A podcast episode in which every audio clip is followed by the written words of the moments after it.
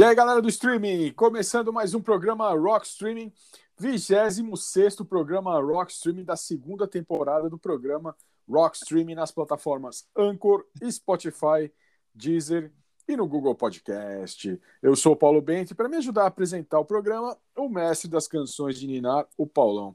E aí, Paulão, muitas canções de Ninar essa semana? É, Paulo, e aí, pessoal, beleza? Essa semana vamos com. Essa semana tá, tá tranquilo, vamos com River City Rebels, vamos com Grey Area e vamos tocar Pennywise também, na faixa mais romântica. Tá? O programa essa semana tá tranquilo, tá bem legal.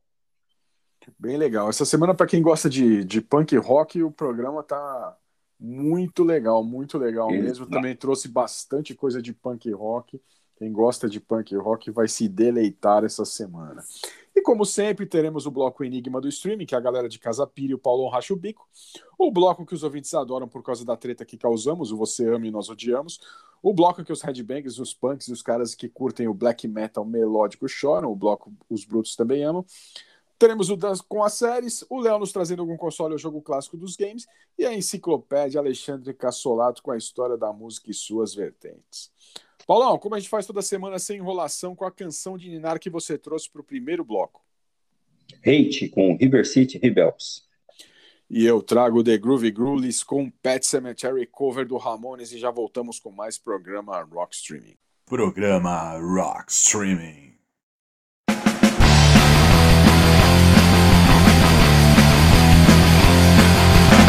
Under the arc of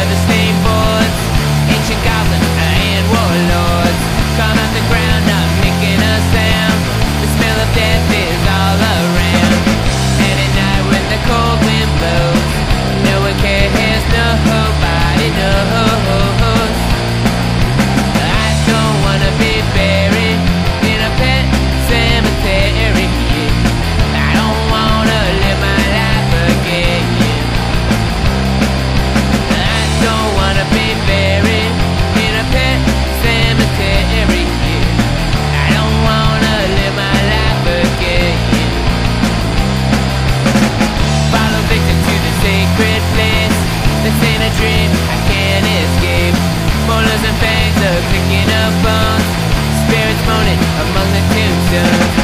And at night when the moon is bright,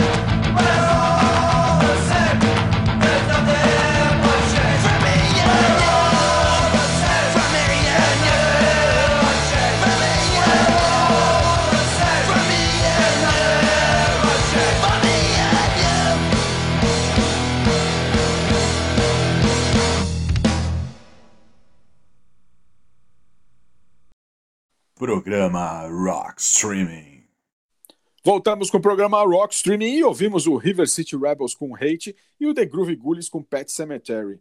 Fala aí, Paulão, do River City Rebels.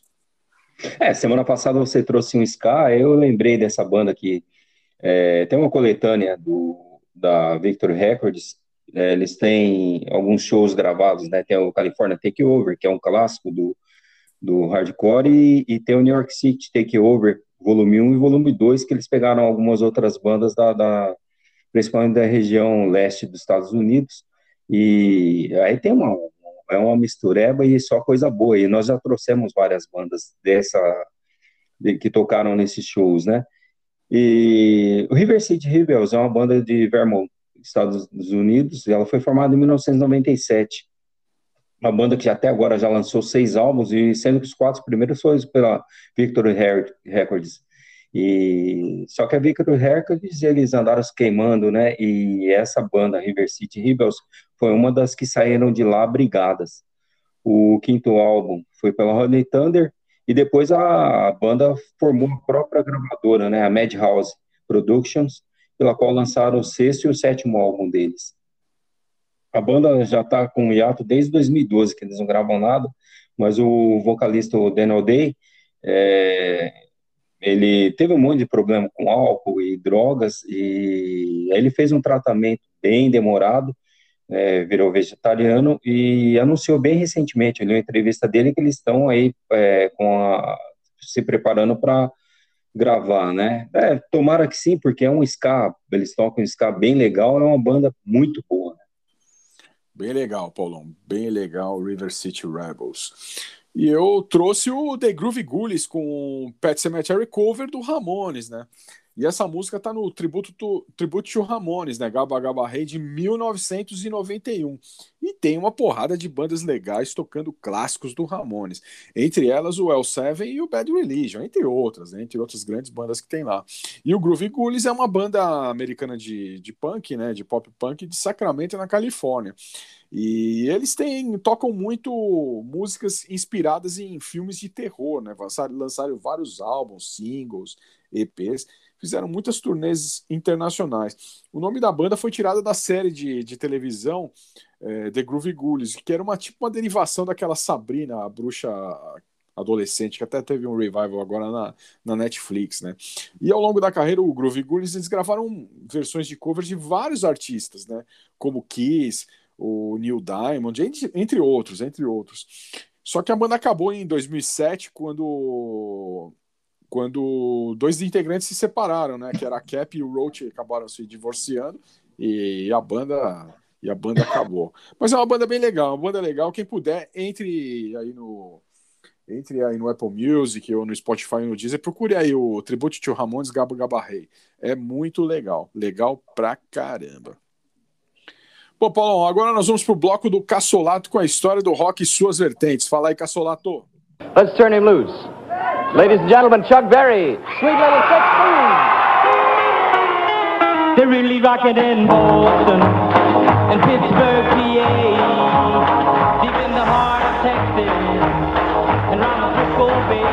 caros ouvintes da Rockstream, tudo bem com vocês? Comigo tudo ótimo, aqui quem vos fala é Alexandre Cassolato. E nessa semana, né, é, no último dia 13 de julho, foi comemorado, né, é, e é reconhecido no Brasil como o Dia Mundial do Rock, né, a data que celebra anualmente o rock, e foi escolhido em homenagem ao festival Live Aid, né, aquele mega evento que aconteceu uh, em 1985 é uma celebração, né, referência ao desejo expressado por Phil Collins, participante do evento no dia, e que gostaria que aquele é, dia fosse considerado o Dia Mundial do Rock. O evento também ficou conhecido por contar com grandes artistas do gênero, né, como Queen, Mick Jagger, Keith Richards, Ronnie Wood, Elton John, Paul McCartney, David Bowie, U2 Kiss e entre outros. Bom, essa história ela começa né, em 13 de julho de 1985 por Bob eh, Geldof, né, que organizou o Live Aid, né, um show simultâneo em Londres, na Inglaterra, né, na Filadélfia, nos Estados Unidos. E o objetivo principal desse festival era o fim da fome na Etiópia, né, arrecadações de fundo para tentar suplir né, é, essa defasagem é, que estava acontecendo na Etiópia, né, pessoas passando fome. O evento chamou a atenção por contar é, com presenças de muitos artistas famosos na época, né, conforme eu já tinha falado, alguns né, participantes estavam The Who, uh, Led Zeppelin, Dire Straits, Madonna, Queen, John Bass, David Bowie, B.B. King, Mick Jagger, Sting, Scorpion, U2, Paul McCartney e Phil Collins, né, que tocou nos dois lugares né, simultâneos, uh, Eric Clapton e Black Sabbath. Bom, essa história aqui no Brasil, apesar de se chamar Dia Mundial do Rock, a data é comemorada no Brasil e ela começou a ser celebrada em meados dos anos 90 durante duas rádios paulistanas dedicadas ao rock. Uma é a 89 e a outra é a extinta 97 FM, né, que começaram a mencionar a data na sua programação. Bom, a celebração foi amplamente aceita pelos ouvinte, ouvintes, né? E em poucos anos passou a ser popular em todo o país. Entretanto, essa data é completamente ignorada em todo o resto do mundo. Outros países e localidades não têm a data específica para celebrar, celebrar esse estilo de música ou têm outras datas. Por ser uma data defini, é, definida né, arbitrariamente, e sem respaldo em outros países, né, especialistas de música contestam essa escolha. Ele sugere que outras datas, galera, que seriam mais significativas para o rock e que, portanto, mereciam ser verdadeiro dia do rock mundial, entre elas estão 5 de julho, quando em 1954 Elvis, ao lado de Scott Moore, que é guitarra, Bill Black, contrabaixo, gravou a versão That's Alright de Arthur Crudup, né, em 9 de fevereiro. E em 64 a banda Beatles se apresentou pela primeira vez nos Estados Unidos. Né? Alguns também queriam que essa data 9 de fevereiro é, fosse consagrada como a data definitiva do Dia Mundial do Rock. Bom, né, ela foi comemorada agora no último dia 13, terça-feira, né? E de fundo vocês estão escutando Chuck Berry com a música Sweet Little Sixteen, que foi gravada ao vivo no Saturday Night Show em fevereiro de 58. E nesse bloco, né, comemorando né, é, o dia 13 de julho, né, dia do rock mundial, eu vou tocar nesse bloco Rush com Time Stand Still, né, banda canadense. E no outro bloco, né, no, no, na sequência desse bloco, perdão, é, eu vou rolar Neil Young e Pearl Jam ao vivo no MTV Music Award 1993 com a música Keep on the Rock and the Free World. Espero que vocês gostem e até a próxima edição do Rockstream. Até lá!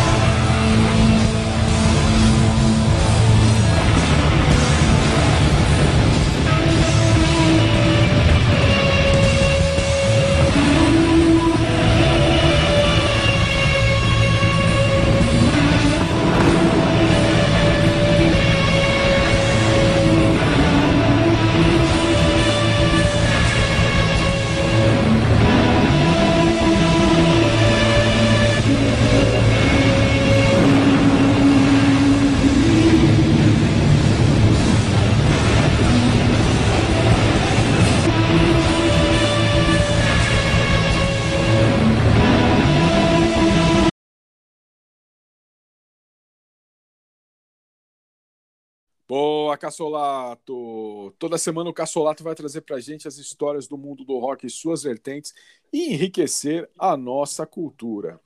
E agora, o momento mais esperado do programa, o bloco Enigma do Streaming. Enigma do streaming. Vamos lá, Paulão! Em homenagem à final da Eurocopa, vamos trazer um grande craque, hein, Paulão? Vamos trazer um grande craque aqui hoje no Enigma do Streaming. Já é uma dica, é um jogador de futebol, hein, Paulão? Mas vamos lá. Vamos lá. Primeira dica, Paulão, primeira dica. Antônio José da Silva Filho nasceu em Olinda em 1959 hein? e teve uma infância muito pobre. Iniciou sua carreira é, no esporte e ficou nacionalmente conhecido em 1978 quando foi para o Corinthians. Com as características de muita aplicação tática em ca- em campo e grande preparo físico, conquistou toda a torcida corintiana, adquirindo muito carisma. Já sabe, Paulão? Eu tenho uma leve desconfiança. É a É, data de essa- nascimento dele aí que eu tô quebrando a cabeça aqui. Essa semana tá fácil, Paulo. Essa semana a gente. Hoje eu tô com um bom, um bom coração. A Itália ganhou a. A Itália ganhou a Eurocopa, a Argentina ganhou do Brasil aquele monte de jogador que é marketing, né? Então, hoje eu tô com um bom coração. Falei, vou dar uma aliviada pro Paulo. Vamos lá, Paulão. O que você trouxe pro segundo bloco de músicas? Vamos com Grey Area, com Before Me. Bom, Paulão, e eu trago o Social Distortion com Ring of Fire, a maravilhosa Ring of Fire, e já voltamos com mais Oh. programa Rock Streaming. Programa Rock Streaming.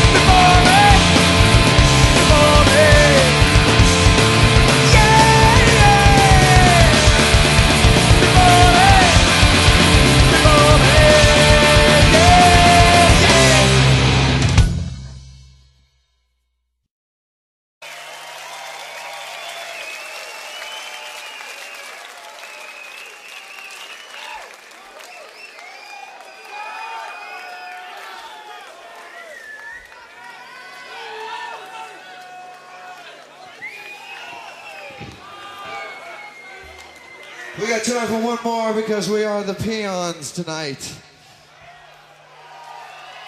We'll headline this motherfucker next year, I guarantee you.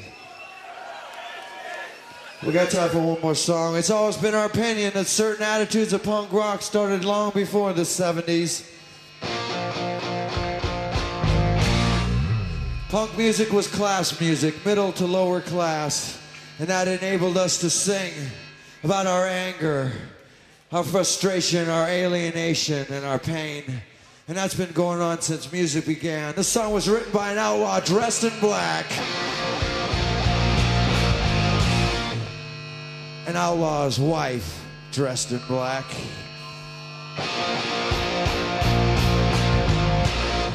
We're going to dedicate this to all the beautiful Frauleins wearing black today. Black underwear, that is. Well, what I really mean is no underwear at all. Because love is a burning, burning thing.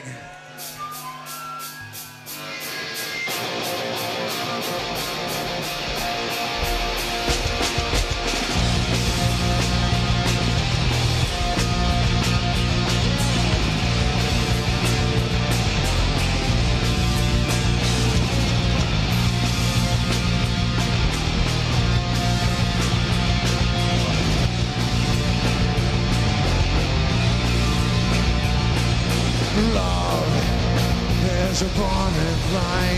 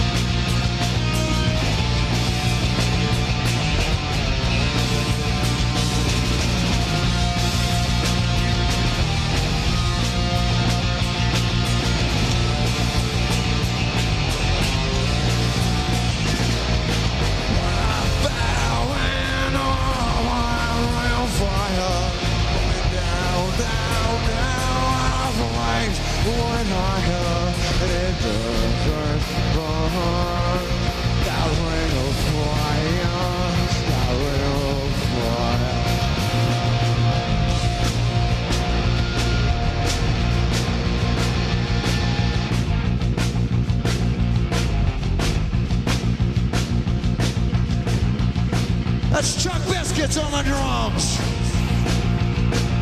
John Maurer on bass guitar. Dennis Danell on rhythm guitar.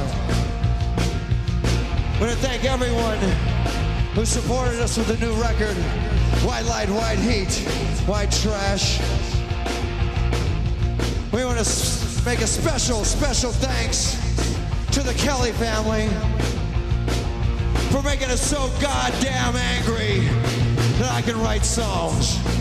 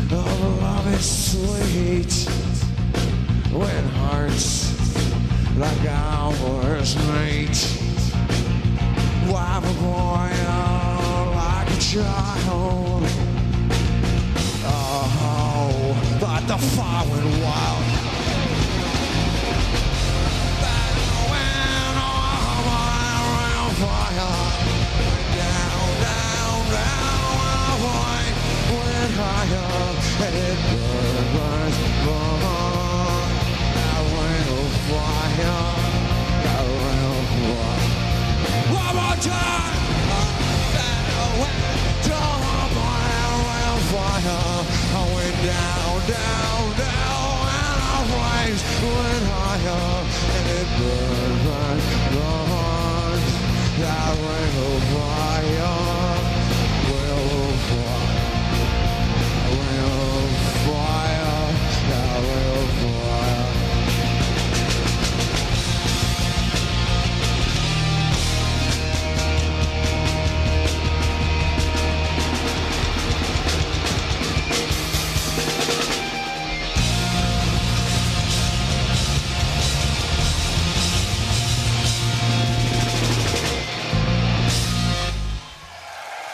you. Good night.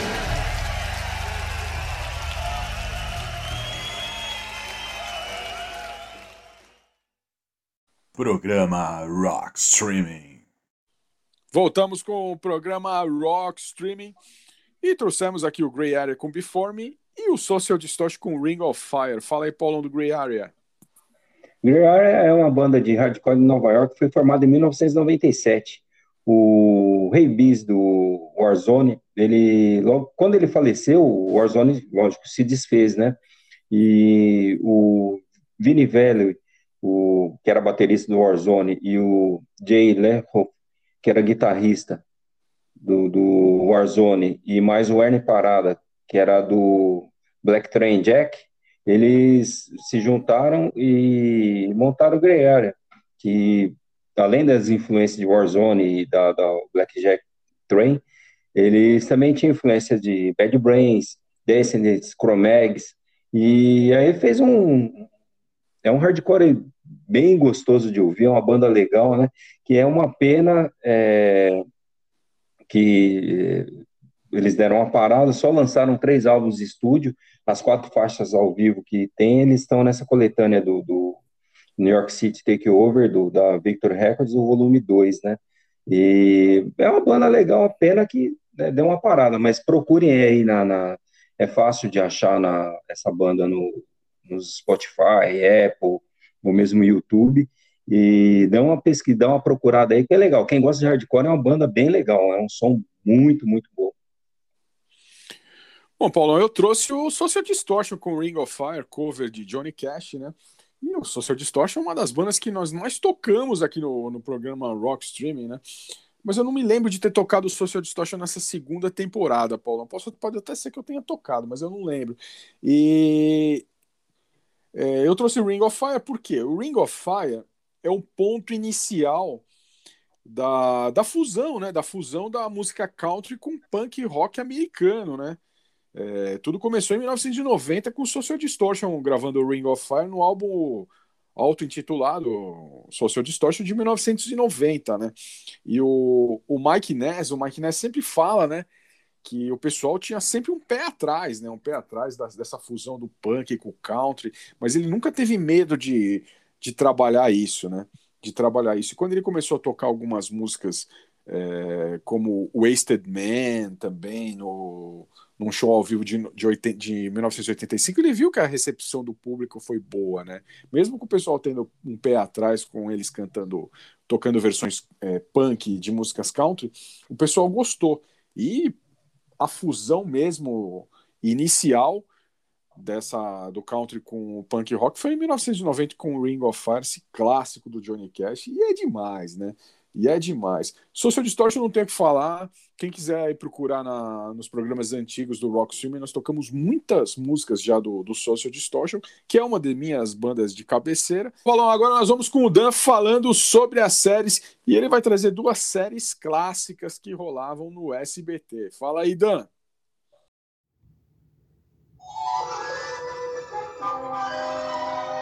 No meu sonho eu já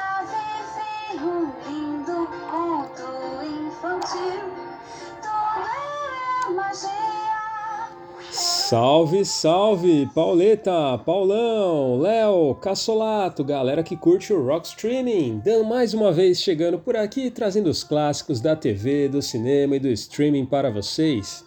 Bom, galera, semana passada eu trouxe aqui para vocês o clássico, né, do, dos programas infantis do SBT nos anos 80 e 90, Pole Position. E uma curiosidade muito interessante sobre esse desenho, que é que ele tinha apenas 13 episódios. Mas ó, não era o único, viu? Assistimos mais desenhos no SBT no mesmo período e que também tinham apenas 13 episódios. Hoje eu vou falar desses dois desenhos para vocês. Vamos relembrar dos maravilhosos Cavalo de Fogo e as novas aventuras de Johnny Quest. Bom, Wildfire, Cavalo de Fogo por aqui, é uma animação americana de 1986 produzido pela Hanna-Barbera conta as aventuras de Sarah, uma garota de 13 anos que cresceu no oeste americano e descobre que sua verdadeira identidade de uma princesa escondida de outro reino que está destinada né, a lutar contra a bruxa malvada Diabolim. Bom, na história, quando era apenas um bebê, Sarah foi salva das garras de Diabolim por um cavalo falante chamado Cavalo de Fogo, que a conduziu do planeta Darshan para um local seguro, um rancho em Montana, no oeste norte-americano. Então ela passa a ser criada como filha de um homem chamado John.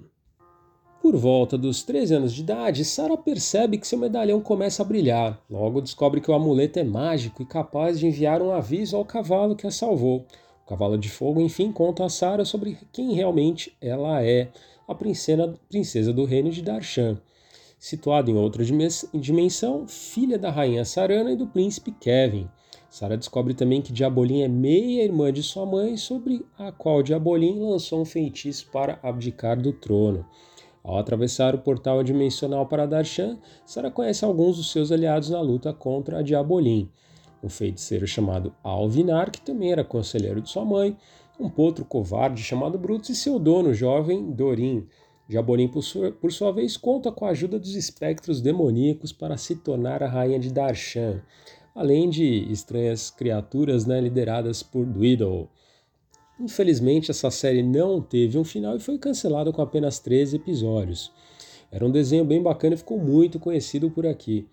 Os grandes destaques ficam por conta dos dubladores. Sarah foi dublada por Miriam Fisher, que tem em seu currículo de trabalhos, é, dublando Drew Barrymore, Angelina Jolie, Jodie Foster, Winona Ryder, muita gente, a maior galera na maioria das versões brasileiras dos filmes que elas atuaram. Cavalo de Fogo, por sua vez, foi dublado por Luiz Fire Mota e é conhecido por aqui como dublador de Sylvester Stallone, Morgan Freeman e Steven Seagal.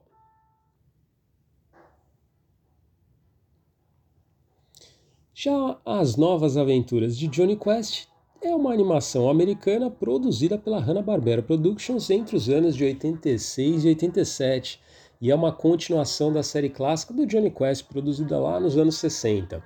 Mais de 20 anos após né, o fim de sua série original, né, que tinha 26 episódios, o jovem aventureiro e seus amigos, parentes e colegas retornam em 1986. O formato permaneceu basicamente o mesmo: Johnny, seu pai cientista, o guarda-costa Race Bannon, o seu amigo indiano Had e o cachorro da família Bandit. E em alguns episódios tivemos a introdução de um novo personagem, um homem de pedra chamado Hard Rock, que por aqui recebeu o nome de Petronius. Bom, juntos eles viajam, juntos eles viajam pelo mundo, investigam casos estranhos e lutam contra uma infinidade de inimigos, incluindo né, o clássico inimigo Dr. Zim. A animação preservou alguns aspectos de sua produção original dos anos 60, mas trouxe um ar um pouco mais descontraído e menos violento que o original. Johnny Quest é um dos meus personagens favoritos de todos os tempos. Eu gosto demais da animação original dos anos 60. Eu tenho DVDs, eu lembro de recentemente assistir no Toon Quest, é, no Tooncast, aliás, perdão, é, alguns episódios de Johnny Quest e eu gosto demais, é uma puta animação. Além dessas duas produções, tivemos por aqui também uma terceira versão do personagem na animação The Real Adventures of Johnny Quest. Bem legal essa versão que foi exibida por aqui no final dos anos 90, com um tom assim mais futurista, né? Foi exibida lá no Cartoon Network. Permanecem inéditos por aqui dois filmes animados de Johnny Quest, Johnny's Golden Quest e Johnny Quest vs. The Cyber Insects. Além, dos dois além desses filmes, É, tivemos também jogos para computador e diversas revistas em quadrinhos foram publicadas tanto lá fora quanto aqui. Em, em 2016, a DC Comics produziu Future Quest, uma série com Johnny Quest e diversos outros personagens da Hanna-Barbera. O Léo gosta bastante desses quadrinhos aí, viu? Bom, galera, espero que tenham gostado de relembrar desses dois desenhos bem legais que assistimos a rodo aqui nos anos 80 e 90. Detalhe, né? 13 episódios apenas de cada um que nós assistíamos de novo e de novo e de novo. Eu deixo aqui com vocês os temas de abertura de Cavalo de Fogo e Johnny Quest. Valeu, até semana que vem.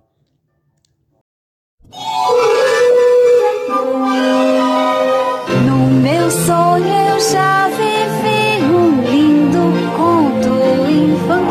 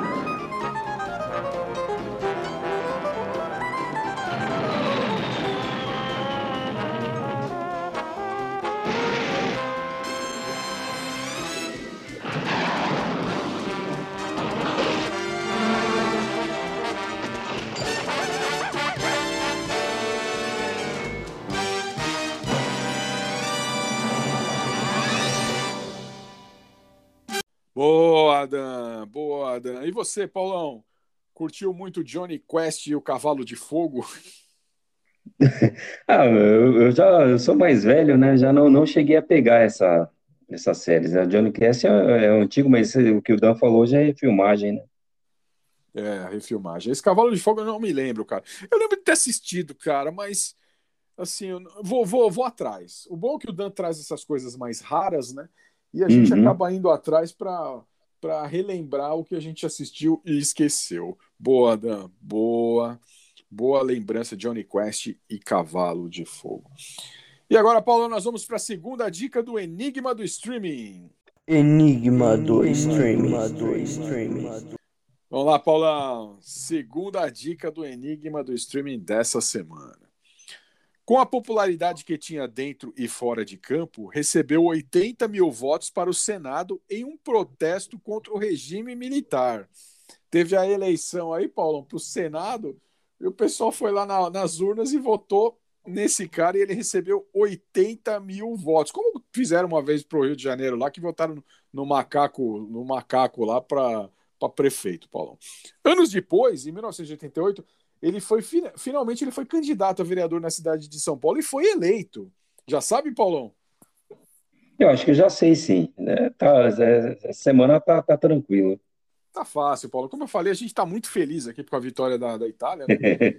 E muito feliz com a vitória da Itália e muito feliz com a vitória da Argentina também, cara, porque aquele, essa seleção do marketing, né? Porque é uma seleção do marketing, né, Paulão?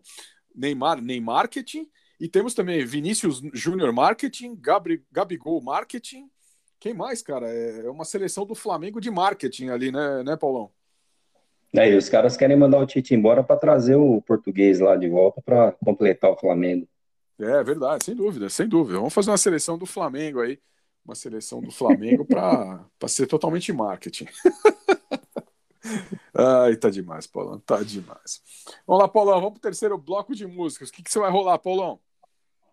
Vamos com Death Kids e Pet Brick, com Força Bruta. Bom, eu trago o Toy Dolls com James Bond Lives Down Your Street e já voltamos com mais programa Rock Streaming. Programa Rock Streaming.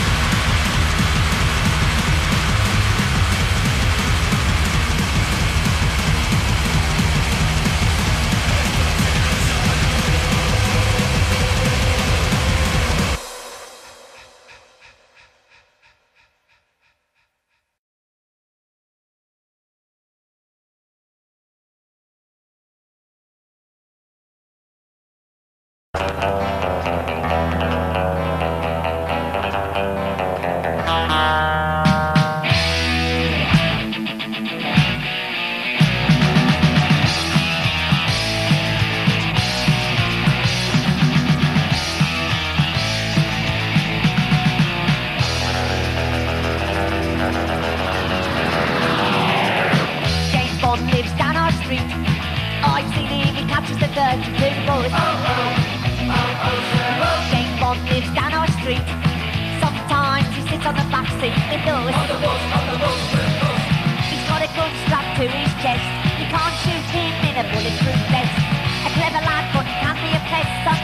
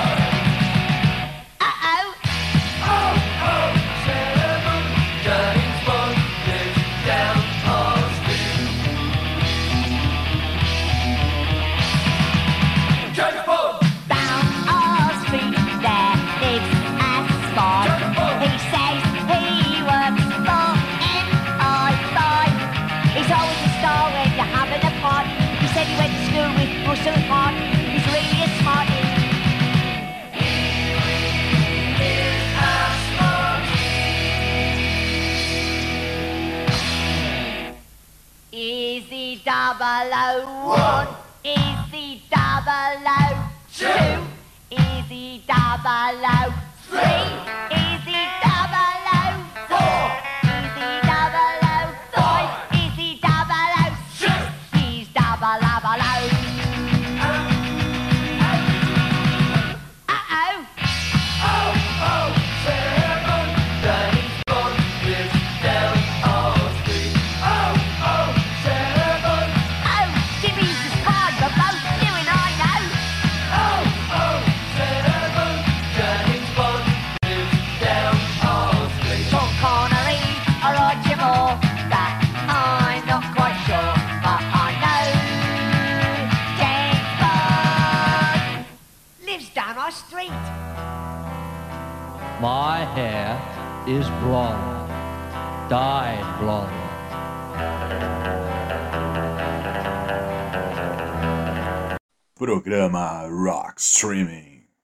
Voltamos com o programa Rock Streaming e ouvimos o Death Kids e Pat Brick com Força Bruta e ouvimos também o Toy Dolls com James Bond Lives Down Your Street. Fala aí, Paulão do Death Kids e Pat Brick.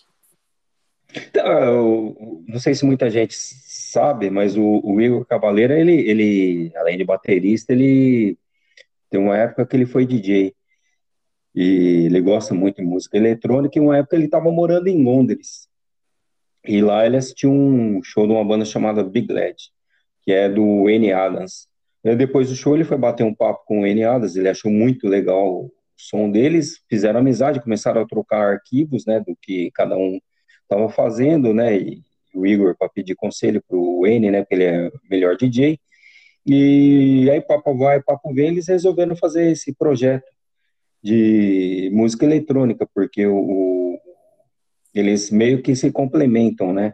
O, o N. Alas, ele, ele tem mais experiência do que o Igor, mas ao mesmo tempo o, ele gosta da- das variações de, o Igor usa umas batidas que são meio inusitadas, não são comuns pelo, no meio lá do, do pessoal de música eletrônica, e acabou virando um projeto de música industrial. Para quem gosta mais de música eletrônica, eu recomendo o Big Led, né, que, que ele é bem mais fácil de escutar que o, o Brick. Mas é, é, fica aí a curiosidade, que as músicas que tem vocal são uma porrada, é é um, um metal industrial muito legal, né? E o, esse, o, o álbum deles, Why, ele tem uma curiosidade, né? A gravadora Chenille Records, que é a, a responsável pelos últimos lançamentos do Banda Vazio, né, que é uma banda de black metal nacional muito boa que nós já trouxemos aqui, e o Cannibal Corpse, esse último álbum saiu por eles também, eles estão lançando esse álbum aí, diversificando a linha, que é uma, uma música eletrônica praticamente, né? Fica aí a dica dessa banda nova. aí. Bom, Paulão, eu trouxe o, Toy Dolls, grande banda punk inglesa Toy Dolls com James Bond Lives Down Your Street. E todo mundo sabe que o Toy Dolls é uma banda punk formada em outubro de 79, né, na cidade de Sunderland, no norte da Inglaterra. E a primeira formação do Toy Dolls tinha o, o Peter Zulu na voz, o Olga né, na guitarra, o Flip no baixo e o Mr. Scott na bateria. E tinha um tal de Hud também para a voz, né? que, o- que o cara nunca tinha cantado antes, né? E o Rudy acabou saindo da banda depois de um único show que o Toy Dolls fez em 79. E como eles tinham marcado um para os próximos dias um outro show em Sunderland, no Wine Loft, o Olga acabou assumindo os vocais e o quarteto virou trio, né? E apostando na estabilidade da banda, um empresário, um empresário local ele decidiu patrocinar o primeiro single do Toy Dolls, que era o Tommy Toway's Car, que viria a se tornar um clássico, né? Junto com She Goes to Finos do lado B. Esse compacto acabou vendendo 500 cópias rapidamente, mas a banda nunca, tinha, nunca teve dinheiro para fazer mais cópias, né? E em 1984 eles regravaram e lançaram uma nova versão para o single Nelly the Elephant. E esse single vendeu a impressionante marca de 535 mil cópias no Reino Unido, né? Colocando a banda na posição número 4 da tabela pop inglesa. E sem dúvida, o grande destaque da banda em todos os tempos é o vocalista e o, e o guitarrista, o Olga, né? Que conseguiu acabar de vez com o conceito que o punk rock não sabe tocar mais que três acordes, né? Ele é considerado um dos maiores guitarristas de, guitarristas de todos os tempos, né? E introduziu características novas e próprias ao punk rock e ao rock mundial, né? E, e contar com os discos dos Toy Dolls nas discotecas básicas é uma obrigação para os verdadeiros amantes do boi velho rock and roll, pois a banda representa o que há de melhor no punk rock inglês. Eu gosto, de, eu gosto muito de Toy Dolls, Paulão. Você gosta de Toy Dolls, Paulão?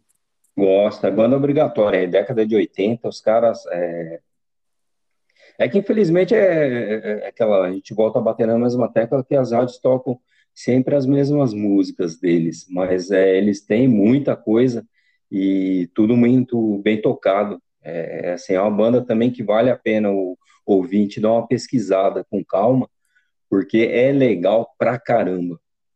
E já vieram no Brasil algumas vezes, né? Ah, já, já vieram. Muitas vezes é muito legal, grande banda. Só para complementar, Paulão, James Bond Lives Down Your Street está no álbum Idle Gossip de 1986. E agora, Paulo, nós vamos pro bloco do Léo, com as curiosidades e histórias do- dos games, né? Fala aí, Léo.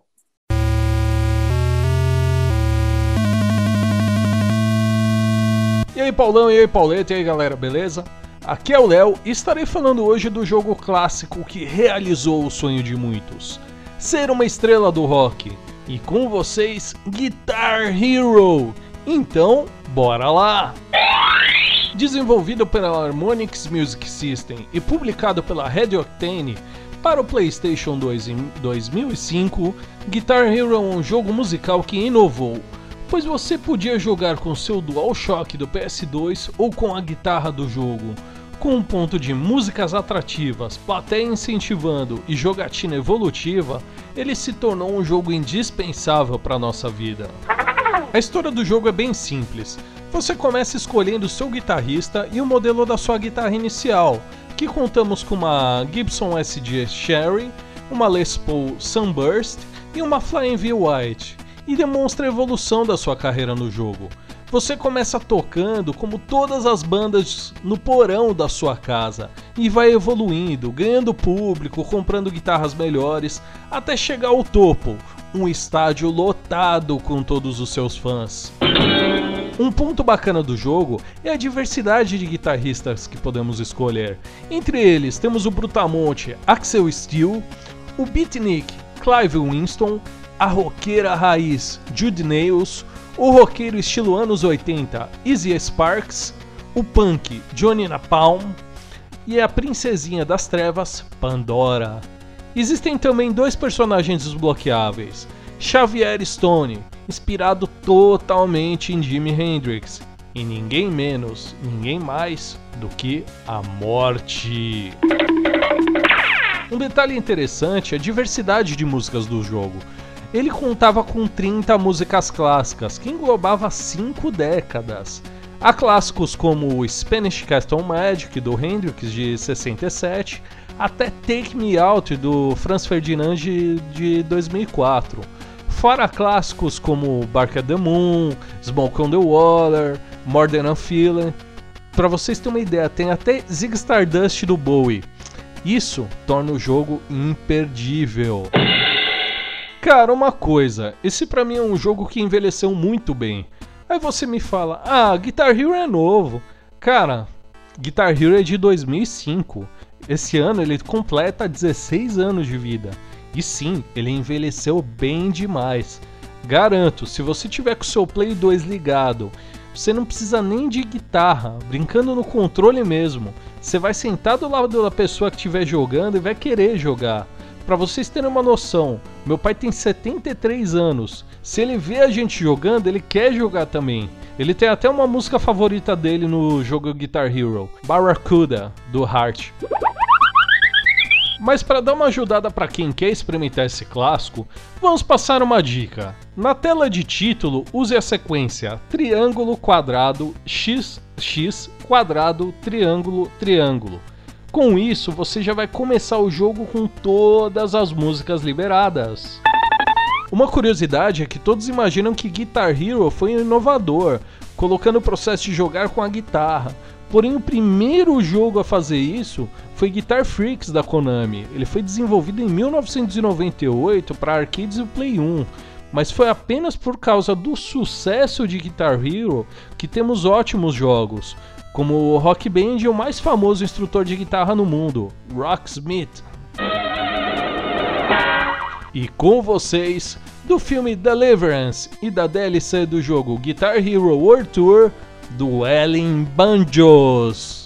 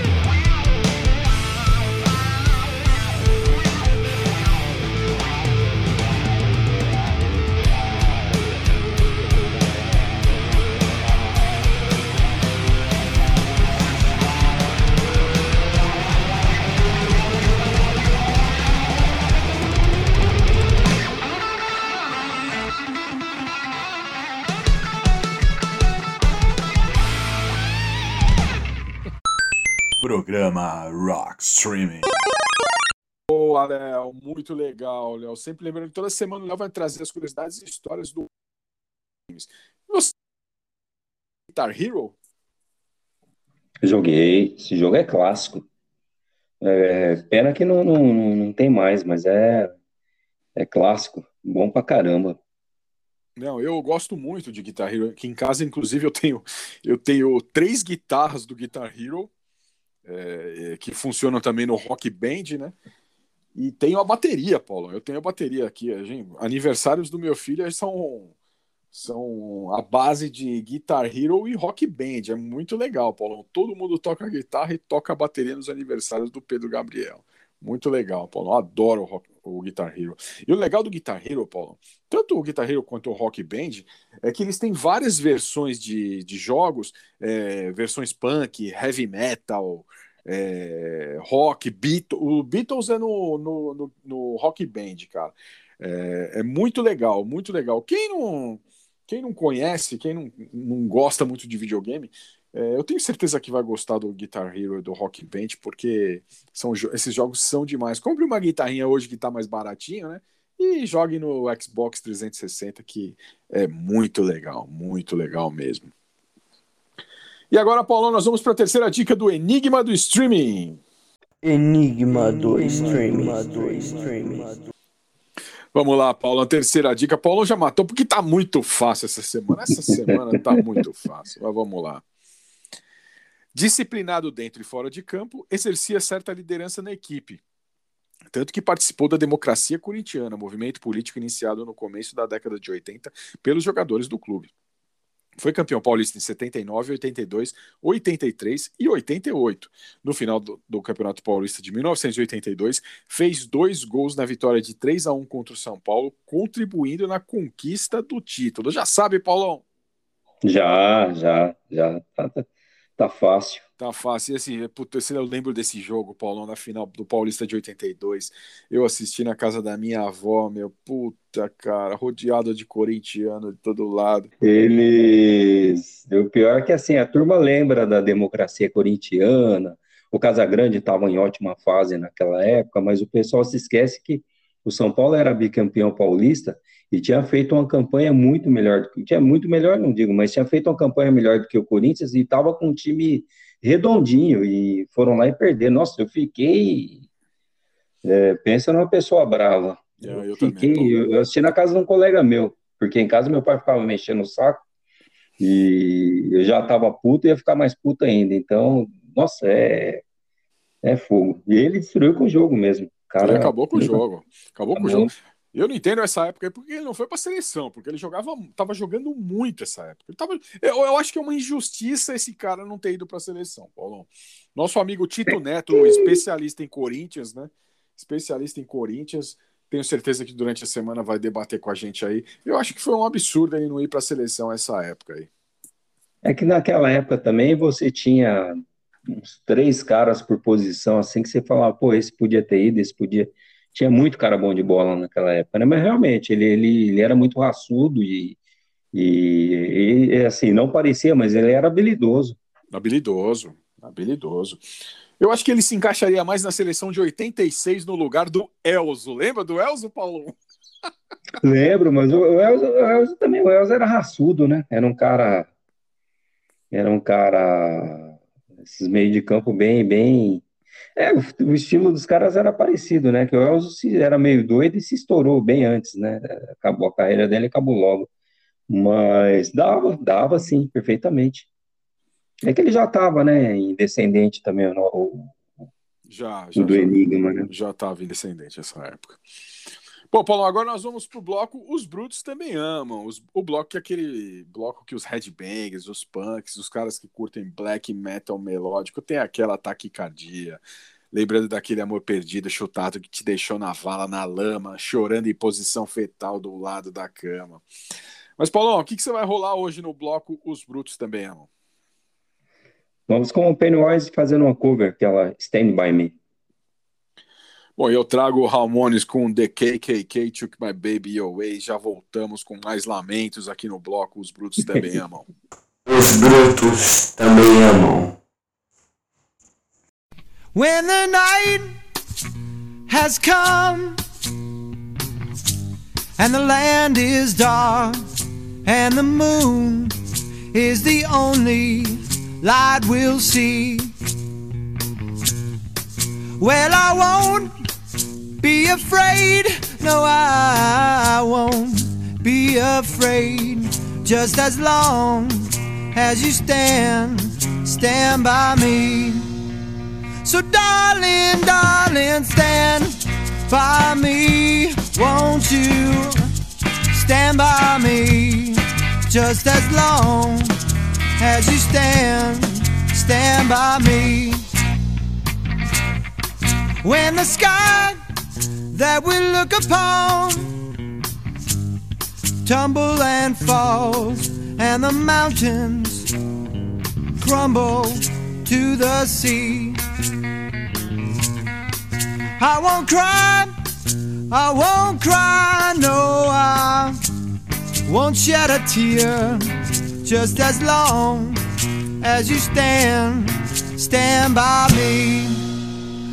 So, darling, darling, stand by me, oh, won't you?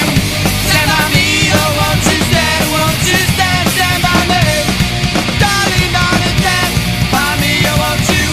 Stand by me, oh, won't you stand, won't you stand, stand by me? When the night has come and the land is dark and the moon is the only light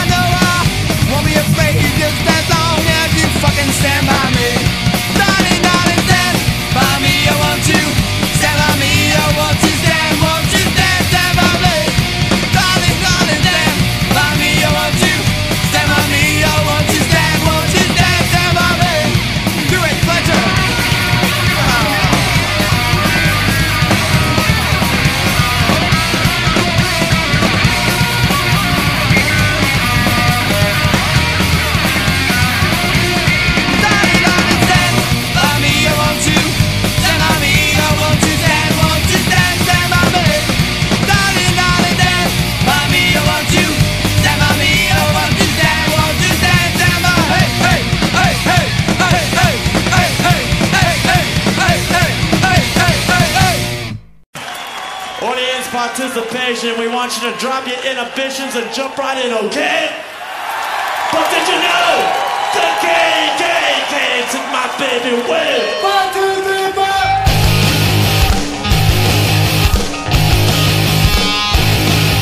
She went away for the holidays, said she's going to.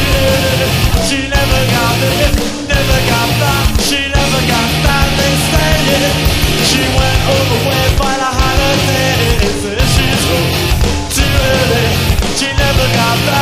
never got that, she never got that, they say my baby to win, the end. Game, game, game, to my baby to win, and took her win.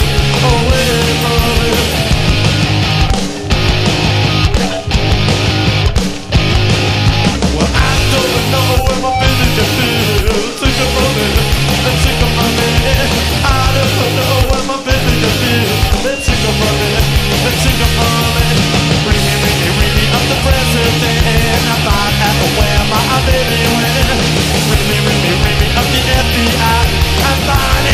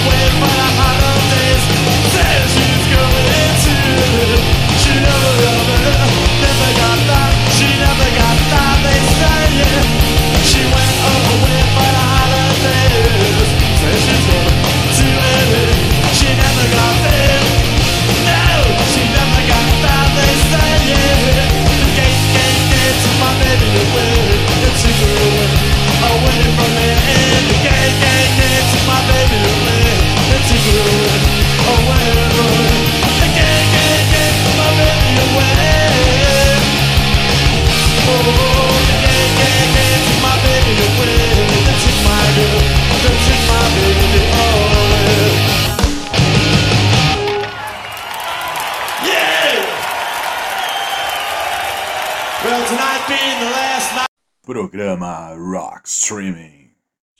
Voltamos com o programa Rock Stream e ouvimos no bloco Os Brutos Também Amam o Pennywise com Stand By Me e o Ramones com The KKK Took My Baby Away. Fala aí, Paulo do Pennywise.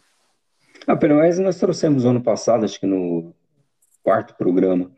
E aí essa música, na verdade, é uma cover, né? É a original é do Benny King, um músico americano que viveu de 1938 e faleceu em 2015. Ele era um cantor de soul music. E essa música entrou no top 10 lá dos Estados Unidos em 1961, quando ela foi gravada. E aquele filme Conta Comigo, que foi lançado em 1986, ela arrebentou de novo, né? E voltou para parada no top 3. E tem um monte de versões, né? O John Lennon faz uma que muita gente acha que essa música é do John Lennon e não é, né? Porque a dele também ficou muito conhecida. O Seal canta, Incubus tem uma versão, é, não é a, não é Stand By Me, mas ela é, é, seria a mesma música, mas com os versos cantados de forma diferente. Então assim, tem, tem vários, Lady Gaga canta, tem um monte de gente que canta a música, a música, a letra dela é muito legal, né? Muito é, é, é uma letra bonita, e o Pennywise resolveu fazer, né, essa cover deles, é uma banda de hardcore californiana, e, e é aquele álbum, né, Wild Call, de 1992, eles colocaram lá, es- a música é muito legal, muito bonitinha. Muito legal mesmo, muito, muito legal essa versão do Pennywise para Stand By Me. E eu trouxe o Ramones com The KKK Took My Baby Away, que segundo o folclore acerca dos Ramones, né, o Joey Ramone escreveu a música depois que o Johnny Ramone roubou a namorada dele, a Linda, né, com quem ele acabou se casando posteriormente.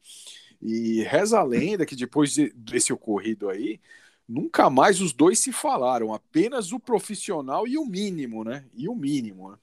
E o Johnny, ele afirma ter, ter agredido o Joey Ramone uma vez quando eles eram jovens, simplesmente porque o futuro vocalista dos Ramones chegou atrasado para uma ida ao cinema, cara. O cara era chato, hein, Paulo? Johnny Ramone É. era um chato, hein? E como todos sabem, né, ele era um extremista de direita, né? Um dos poucos conservadores da comunidade punk rock, e ele era um defensor ferrenho do, do Partido Republicano. Ele tornou sua filiação política conhecida no mundo em 2002, quando o Ramones foi incluído no Rock and Roll Hall of Fame. E depois de agradecer a todos que se torn... que todo mundo, né, que fez parte da, da vida dele, né, e vestindo sua camisa de marca registrada, né, os jeans rasgados, a jaqueta de couro, ele disse assim: Deus abençoe o presidente Bush e Deus abençoe a América. E os caras caíram de pau em cima do Joey Ramone, né? Porque o Bush, naquela época lá, meu, tava sendo muito criticado por causa da guerra, né? E mas a, a lenda, né, fala que o Joey Ramone colocou o The KKK, que quer dizer Ku Klux Klan na letra da música, porque KKK era o extremista de direita que era o Johnny Ramone, né? E a letra, né? A letra é muito, muito foda, né? Diz assim: ela partiu para os feriados. Ela disse que ia para Los Angeles, mas ela nunca chegou lá. Ela nunca chegou lá. Ela nunca chegou lá, eles dizem. A Ku Klux Klan levou minha namorada embora. Eles a levaram embora, para longe de mim. É, eu não sei onde minha namorada pode, pode estar. Eles atiraram de mim, eles atiraram de mim, eles atiraram de mim. Vou ligar, vou ligar, vou ligar para o presidente e descobrir onde minha namorada está. Para o FBI e descobrir se minha namorada ainda está viva. A Ku Klux Klan levou minha namorada embora. Eles a levaram embora para longe de mim.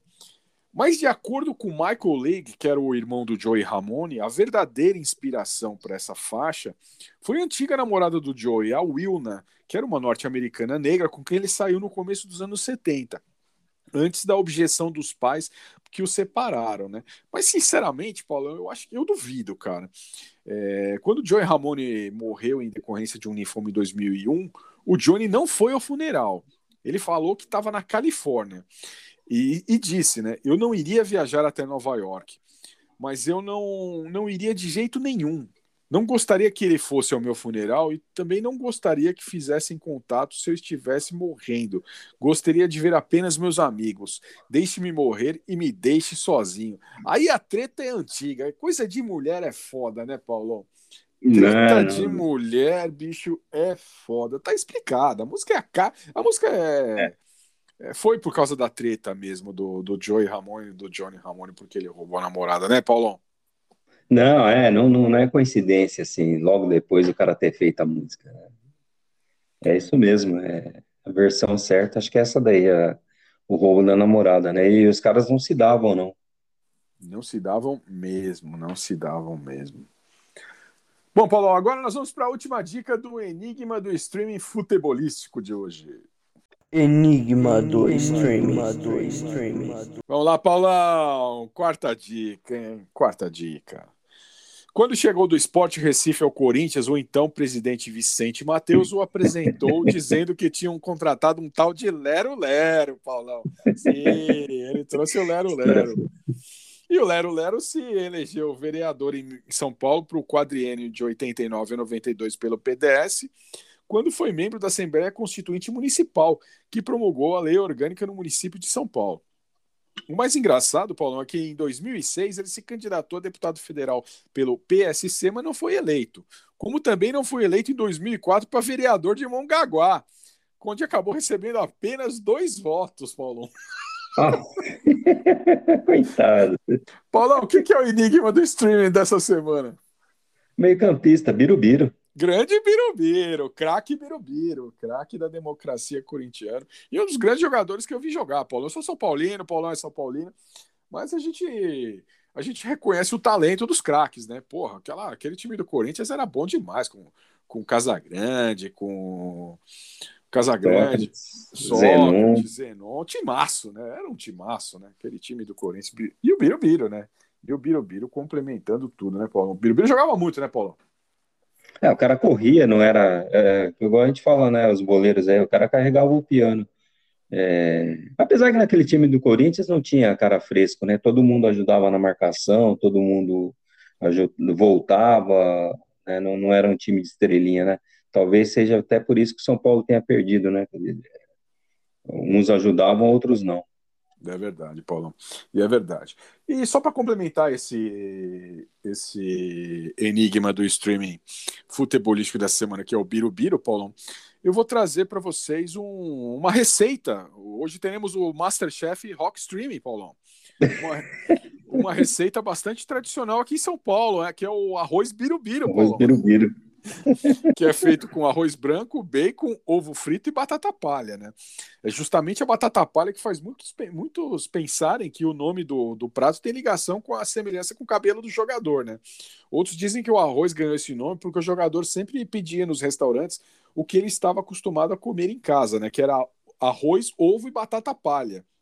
E a verdade, Paulão, é que o arroz é uma invenção da churrascaria Rodeio de São Paulo e se chamava Arroz Rodeio.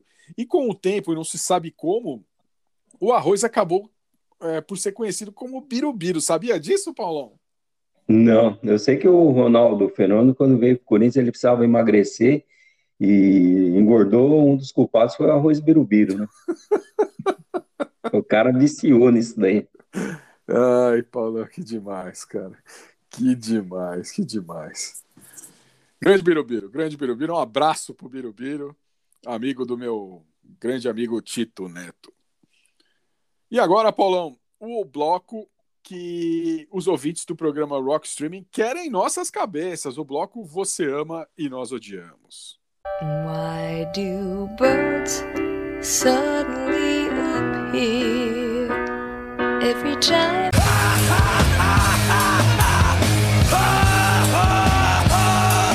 Você ama e nós odiamos.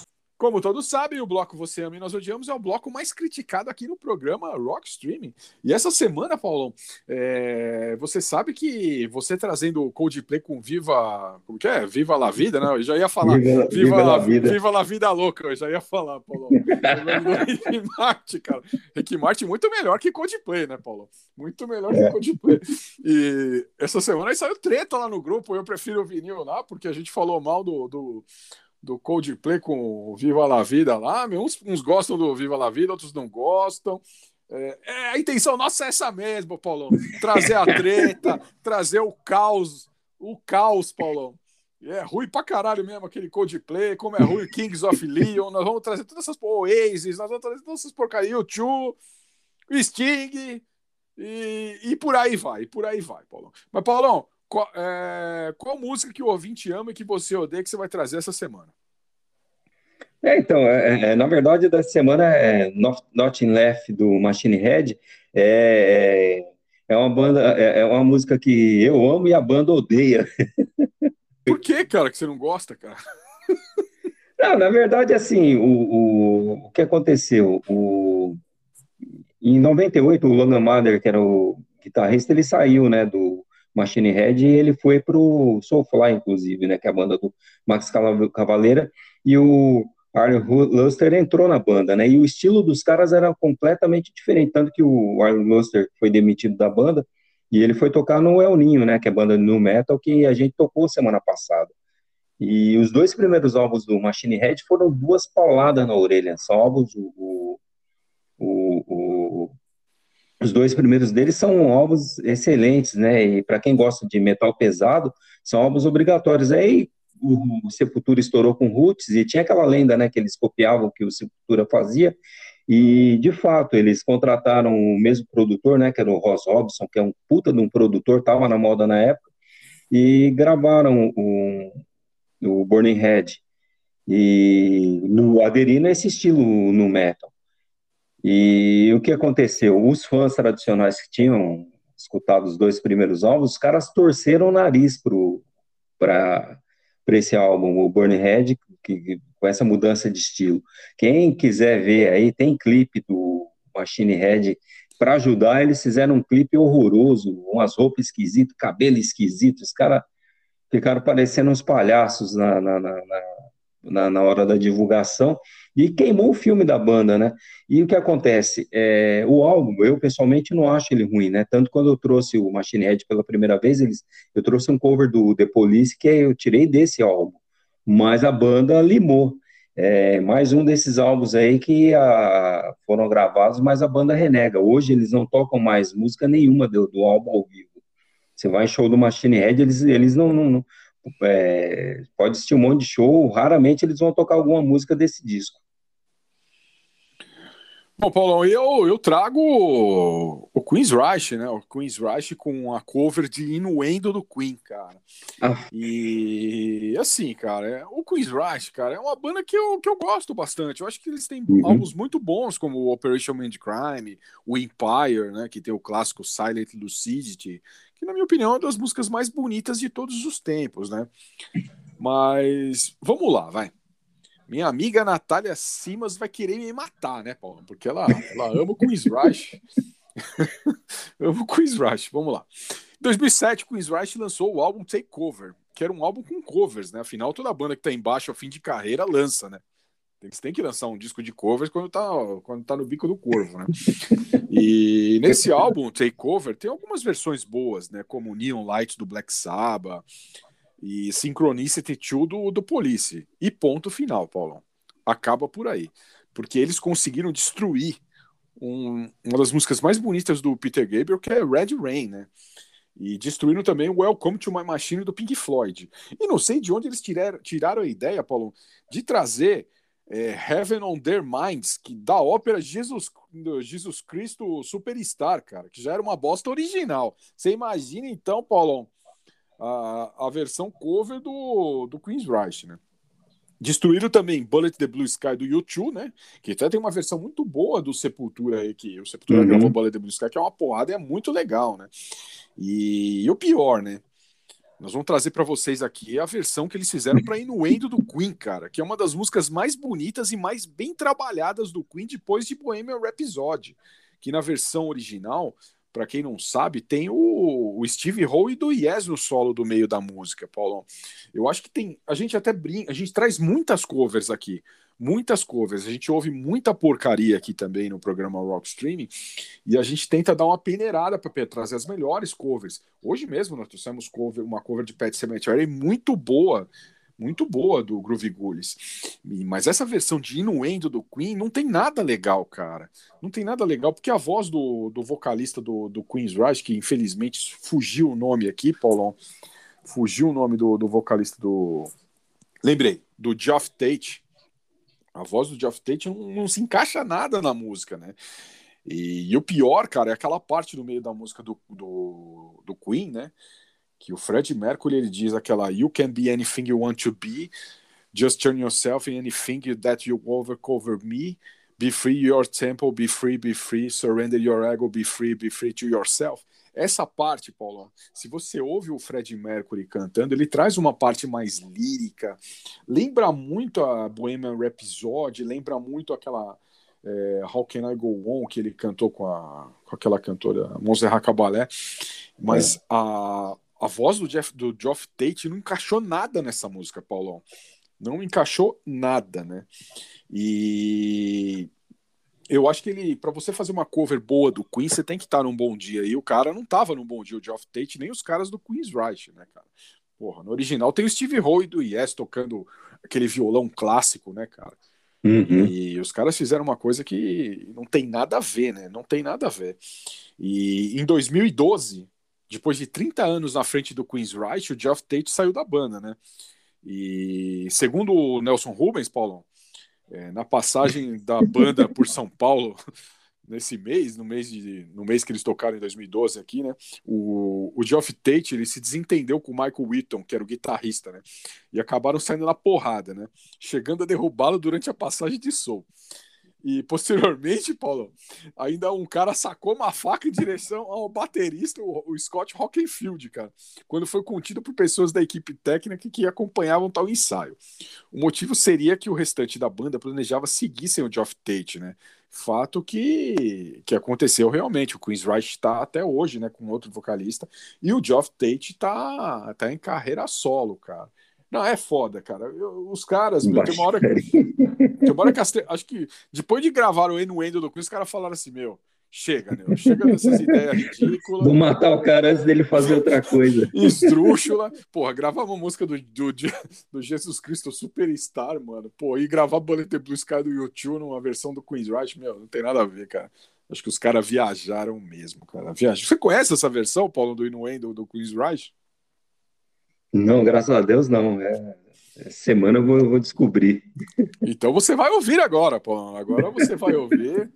Vai ouvir essa versão bosta que o.